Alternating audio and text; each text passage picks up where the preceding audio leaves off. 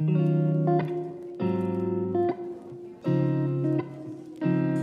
keep the preamble brief. In today's video, I'm going to talk about what you should look at within yourself if you find yourself continually attracting very needy kind of partners. My name is Zachary Stockill, and since 2013, I've been helping men and women from all over the world overcome retroactive jealousy, overcome obsessive jealousy, and enjoy happier, healthier relationships. If you'd like more information about my work or you'd like to work with me one on one, please visit my website at retroactivejealousy.com. I received a really interesting question. I think it was a comment on a YouTube video recently from a viewer of this channel we'll call Chris. Chris writes, Perhaps you've covered this before, but I'd be curious if you have thoughts on what one should look at within themselves if they tend to attract very needy partners. The first thing I would say in response to you, Chris, is that if this is a pattern for you, if you keep attracting, as you put it, very needy women uh, over and over again, if you are continually attracting very needy partners, on some level, they are buying what you are selling. In other words, even if it isn't immediately obvious to you, on some level, you are communicating that you are available to very needy partners. On some level, the message that you are putting out there is something along the lines of, you know, needy women walk this way. So the trick for you is to get clear on exactly how you are communicating that message even if you don't necessarily realize it. Now, obviously, this is where working with a great therapist or coach can come in handy. But just some kind of blanket advice for this kind of question. I would imagine that you aren't establishing and communicating your boundaries very well with these women. In other words, they're probably asking you to do certain things for them, or they're probably asking you to spend more time than you would like. They're probably making requests of you, both big and small, and I would imagine you're probably not as good as you could be at establishing boundaries, at saying very firm no's.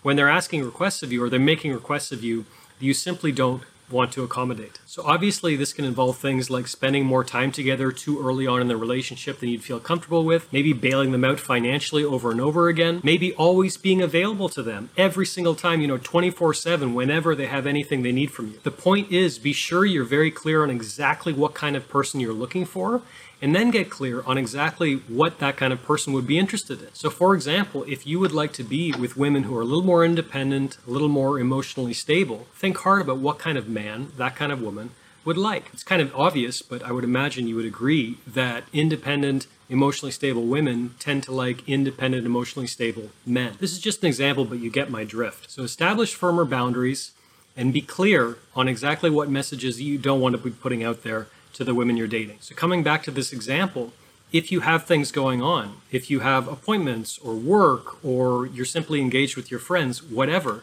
be clear uh, when they ask you to spend time together that, you know what, I'm busy that night, but I can see you in three days or something like that. Or if they're asking you to bail them out financially and you don't feel comfortable with that, establish that boundary as early on in the relationship as possible. You know, over the years as I've gotten older, I've become increasingly efficient at communicating and establishing boundaries as early on in the relationship as possible. So I'm in a relationship right now, but when I was single not so long ago, when I was, you know, exploring different relationships and dating uh, around quite a bit, I became rather polarizing in my, you know, early dates with people. I would put out my opinions very strongly and I would introduce hypothetical situations and ask my date for, you know, well, what do you think about X and what do you think about Y? I'm not afraid to be somewhat polarizing in my dating because I want to put certain messages out there very clearly that I don't want to be with a really needy woman. I don't want to be with someone who I have to save all the time. I'm not looking to save anyone. And I think it's very important to communicate that as early on as possible, sometimes just explicitly in the relationship, in the dating period. Also, check in with yourself and ask yourself whether or not there's some part of you that kind of gets off on saving women.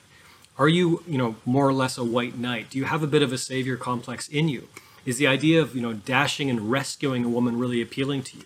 Because it is appealing for a lot of men. I have very strong feelings about this because a lot of these guys fall into what Dr. Robert Glover would call nice guy syndrome, where they act like this nice guy and on the surface they're doing all these things and they're chivalrous and all these things. But there's a lot of unspoken needs and unspoken expectations that the nice guy isn't verbalizing. So he's accommodating his woman's request and he's rescuing her and he's saving her. But there's a deep resentment that's building up at the same time because he's not being above board and communicating his needs, his boundaries, his desires. So check in with yourself if that doesn't sound familiar on some level. Maybe you do have a bit of a savior complex. Maybe there is a part of you that finds the idea of saving a woman kind of enticing. Also ask yourself if you've ever thought or spoken the phrase, I can change her. Because a lot of women do this in their relationships with men, just to kind of generalize a little bit. A lot of women enter relationships with kind of loser guys, frankly, with the attitude of, you know, he has all these red flags and he has all these really terrible qualities, but I can fix him, I can change him. Guys do this too, where they'll get involved with a woman who's usually very physically attractive and very beautiful and vivacious in the life of the party.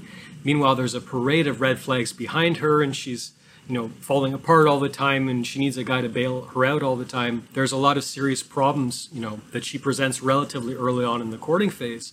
But the guy says to himself, well, I can change her. You know, I can fix her.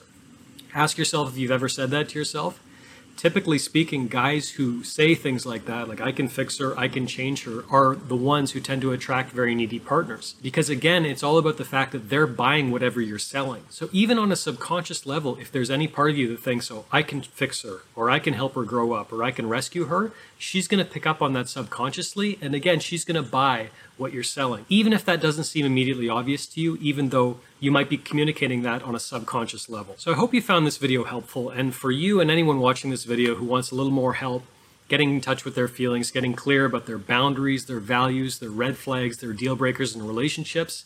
And if you are a retroactive jealousy sufferer at the same time, I wanted to take a moment to promote my new masterclass. It's called The Path to Peace. It's my newest project. It's almost nine years in the making. And this is the only online masterclass that I'm aware of that is designed specifically for retroactive jealousy sufferers who have questions about their partner's past choices, who have questions about their partner's past values, and who aren't exactly sure if their retroactive jealousy is more or less irrational or rational. If that sounds like you, I'd encourage you to take a look at my all new masterclass, The Path to Peace. You can click a link in the description for all the details.